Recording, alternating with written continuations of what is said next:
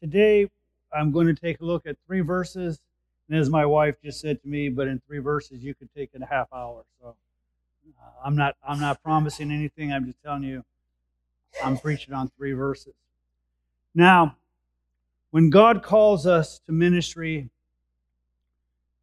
most people, there are a few exceptions, but most people feel inadequate. They don't feel equipped. They make excuses. Moses is a perfect example. God told Moses that he wanted him to do something, and Moses said, "Well, I can't talk. I, you know, I have this speech impediment." And you know, God's first reaction is, "Well, who made your mouth? You got a problem? I can fix it." But that didn't seem to placate Moses, and so um, God said, "Okay, I'm going to send your brother Aaron with you, and basically he'll be your mouthpiece." And if you look at the story carefully, you'll see that Aaron can't get a word in edgewise because it's always Moses who's talking. But that's kind of how we kind of start out in ministry. We feel inadequate, we feel uh, ill equipped. And the scriptures tell us that we are to equip ourselves, that the Word of God does that, that it equips us for every good work.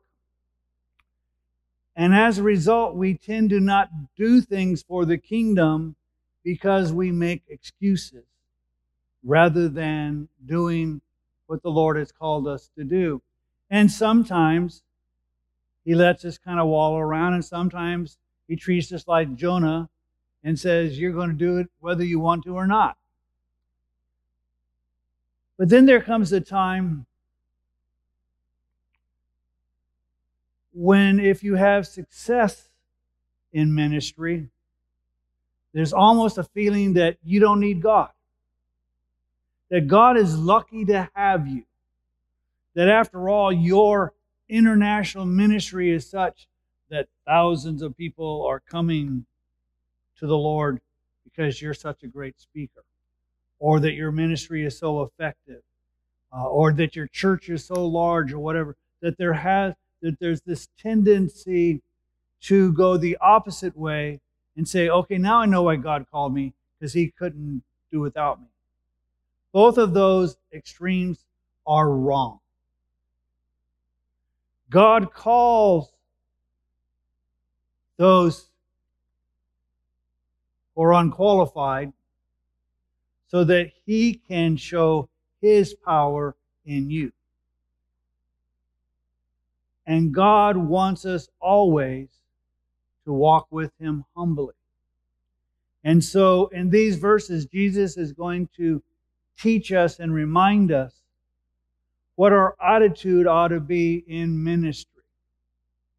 And so in Luke chapter 17, starting with verse 7, he says this Which of you having a slave, I want to stop there. This is where it's going to probably take me a half hour. In our in our culture today, no one likes the word slave. It's it's a word we're not supposed to. And some of the translations throughout often change the word slave to servant because it seems a little less offensive. And because of our culture and our background, we don't like the word slave.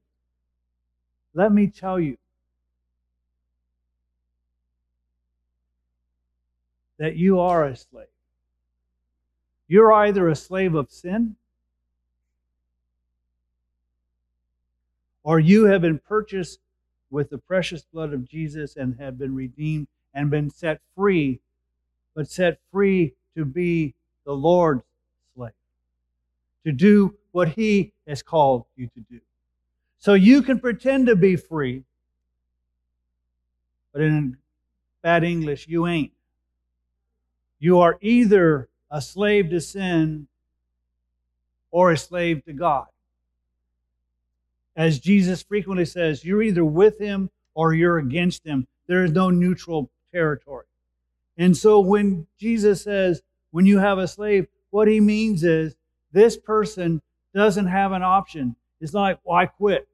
I'm going to find me a different person to, to tell me what to do. They're not employees. As an employee, you can always go in and say, I quit. Now, the circum the consequences of that may be whatever they are, but you have this freedom. The slave cannot go to his master and say, I quit. And so in this, Jesus is going to be very specific. Which of you having a slave plowing or tending sheep? Now I find this interesting because most of the people he's talking to are poor. They couldn't have a slave if they wanted to. They couldn't afford one. But he's teaching us something. So which of you having a slave plowing or tending sheep will say to him when he has come in from the field, Come in immediately and sit down and eat? He's going, Okay, which of you, if you've got a slave, when he's done or she's done doing the work that they're supposed to do, say, Okay, okay you put in your nine to five or seven to five or whatever, you get the rest of the day off. No, no. He says, Which of you, when you have a slave, when he comes in, immediately sit down and eat? Nope. He says, Will he not say to him, Prepare something for me to eat, and properly clothe yourself, and serve me while I eat and drink? So not only is the slave to prepare the meal for the master, he's to do it in proper attire. He's not to come and serve the master with the dirty clothing, plowing the field, or the smell of sheep as he's tending sheep. He's to clean himself so that he properly serves the master. And afterwards, you may eat and drink. So once the master's needs are fulfilled, that's when you get to worry about your needs, which is very contrary to our culture. Our culture is God fulfills my needs, and after I'm done, then God can do whatever He wants to do. But it's all about me. And Jesus said, No, no, it's the other way around. Then he says, He does not thank the slave because he did the things which were commanded, does he? If I tell you to do something, you did it, but I don't need to offer you thanks because you only did what I you did what I told you to do. If you didn't do what I told you to do, then there would be condemnation, not thanks. So after saying this little thing, he says, So you too. So now Jesus is going to say, Okay, when we're talking about human contact and conduct, this is what would happen. So now you too, when you do all the things which are commanded you, say, We are unworthy slaves. We have only done that which we ought to have. Now, I'm going to expand on this a little bit. What have you done in ministry that God didn't tell you to do? Let's start off with, well, to love the Lord our God with all our heart, all our mind, all our soul, all our strength. Oh, yeah. He told us to do that. I know. Love your neighbor as yourself. No, he told, not only that, he expanded who a neighbor is. Okay, I got it. Love our enemy. Now, Jesus taught us to love our enemy and pray for him. Okay, I know. Let's forgive. Now, even in the prayer, he taught us, forgive us as we have forgiven others. He taught, how many times are we to forgive one person? And Peter thinking, I'm going to be magnanimous seven times. Jesus says, no, no. The, the baseline, the minimum is 70 times 7. Okay, I know. We'll make disciples. Oh, yeah, he said, All authority has been given to me. Go there, there therefore, and make disciples, teaching them, baptizing them, doing all the things. Okay, let's go back to love. Maybe if we loved each other as He loved us. Well, He said, A new commandment I give to you, that you love one another. And this commandment is so important. He says, People will know that you're my disciples because you love one another. The way I have loved you, which meant I gave myself for you. Well, what else could we come up with? We'll, we'll pastor a church. Well, that's what he called shepherds. Well, there's deacons. He made those. He made apostles. He has told us what to do. So there is nothing that we can come up with is not that He has already told us to do. We are unworthy slaves because we only did what He told us to do. Now, I want to branch off in two areas. Are we unworthy slaves? By that I mean, are we doing the things that He told us to do? Are we forgiving the way He forgave? Are we loving the way He loved? Are we teaching the way He taught? Now, this isn't focused on any one person. But why does the church have a, such a bad reputation in our culture? Either we have a very bad branding problem, or they've not seen us. They think we're all hypocrites, and we're probably all hypocrites, but they've never seen us love each other because they generally don't come in here. Which means you need to go out there and show love so that they understand that you are like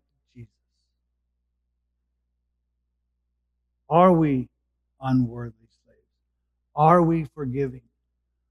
Well, it's my right. They hurt me. It's how dare they do that? And as Jesus said, Father, forgive them. They do not know what they do. Well, you know, I, I prepare for teaching Sunday school. And I go and I'm all prepared. And very few or no one shows up. A lot of people showed up for Jesus, and he would comment, Have I been with you so long you don't know who I am? Jesus knows that there's frustration in teaching because either the crowd doesn't get it, or the crowd's not there, or the crowd has its own ideas. But he continued to teach and teach and teach. Now, me, if I'd have been Jesus, and thank God I'm not, and I think you should thank God I'm not, that um, I'd have seen this motley group of sinners and tax collectors and fishermen and how they just, storms would happen even though he did other miracles and they just didn't get it. and He would teach things and they thought other things. And I kept going, maybe I ought to find another group. Let me start over. But Jesus was patient in teaching. And you know, he knew something. After his resurrection, everything would change. His disciples would get it.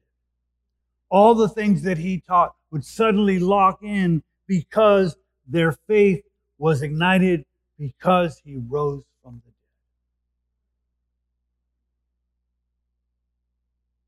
So we need to have more patience. The scriptures are always saying to be patient. Being patient is being patient with other people. We also need to be endurance, long suffering. That means to just keep hanging in there no matter what the circumstances are.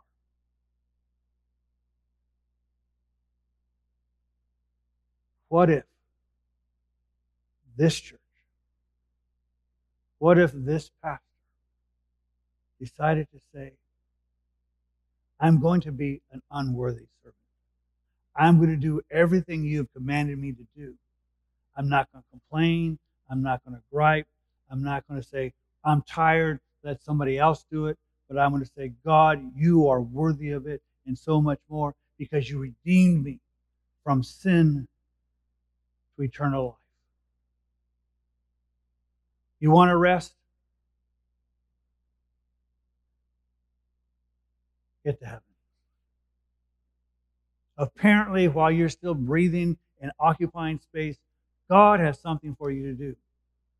Even if it's only to show your neighbor how much you love.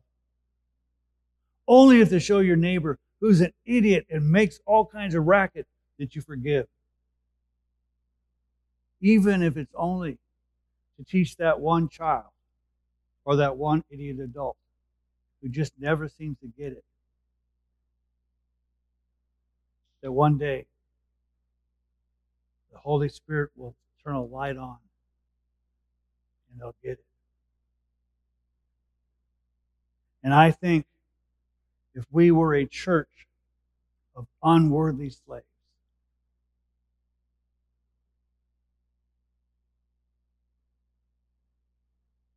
not only would we be here on time, but be here early. Not only to be here early, but hope that Sunday comes after Sunday.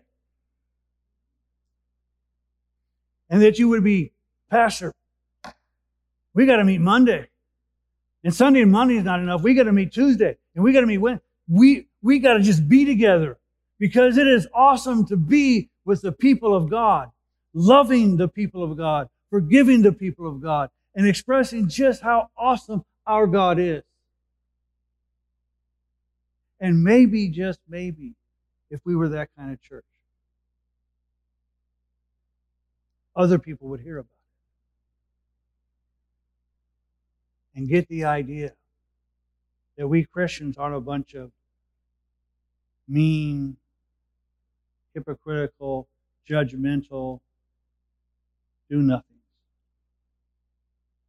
But they actually look like the Son of God. Because we are to be in His image. And there will come a time when we will be changed into His image. And I've said this from early on in my ministry. If that's what I look like at that wall as Joe Davis, and that's what I'm going to look like at that wall as Jesus, when Jesus gets here, there should only be maybe one or two tiles that I got to cross over. Why am I going to make him work so hard? I had to be more like him and more like him and more like him and more like him, more like him and more like him. So that when he comes, I'm almost just like him. And you're almost just like him. And in a moment, we're going to do the Lord's Supper. Again, nothing new that we thought of on our own. He took Passover and took part of what Passover is and the meaning and told us to remember him. Told us that he is the Passover lamb sacrificed for us. That just as the Passover lamb, the blood placed on the doorpost and the lintel would cause the angels to pass over, that his blood applied to our lives would cause it to pass over and we would be considered righteous. That he is the manna, which says, What is it? That he is the bread of heaven, the what is it that we consume. We remember him. And we don't do this because it was our idea. He told us to do this in remembrance of him. so even in this, we are only unworthy slaves. So my call is not for you to come down at front. My call for you is to determine what's holding you back from doing what He commanded us to do? Is it a sense of inability? Then study the Word of God to be equipped. If it is a sense of inability, well, if He called you, He will give you the power to do it. Ask Moses. Ask David. Ask Daniel. Ask every single person that God has ever called to do anything for him. That he empowers them to do it. And if he's done it for all of those, then he will do it for you and for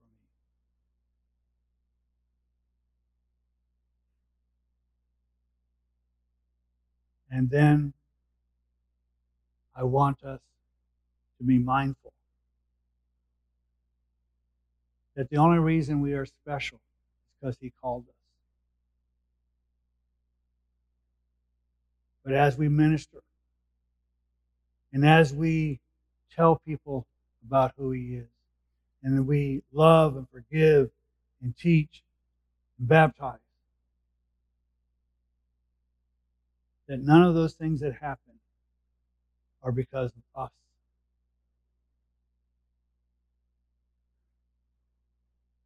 One last person, and I'm going to use him because most of you are old enough to remember this person. Some of you are getting to the point that you don't. His name is Billy Graham. When Billy Graham started his ministry, he was converted by a person who didn't think that they were all that successful. And early in Billy Graham's ministry,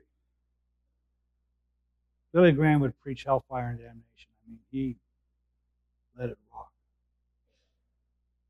But later in his ministry, and I was fortunate enough to be at Angel Stadium when he preached.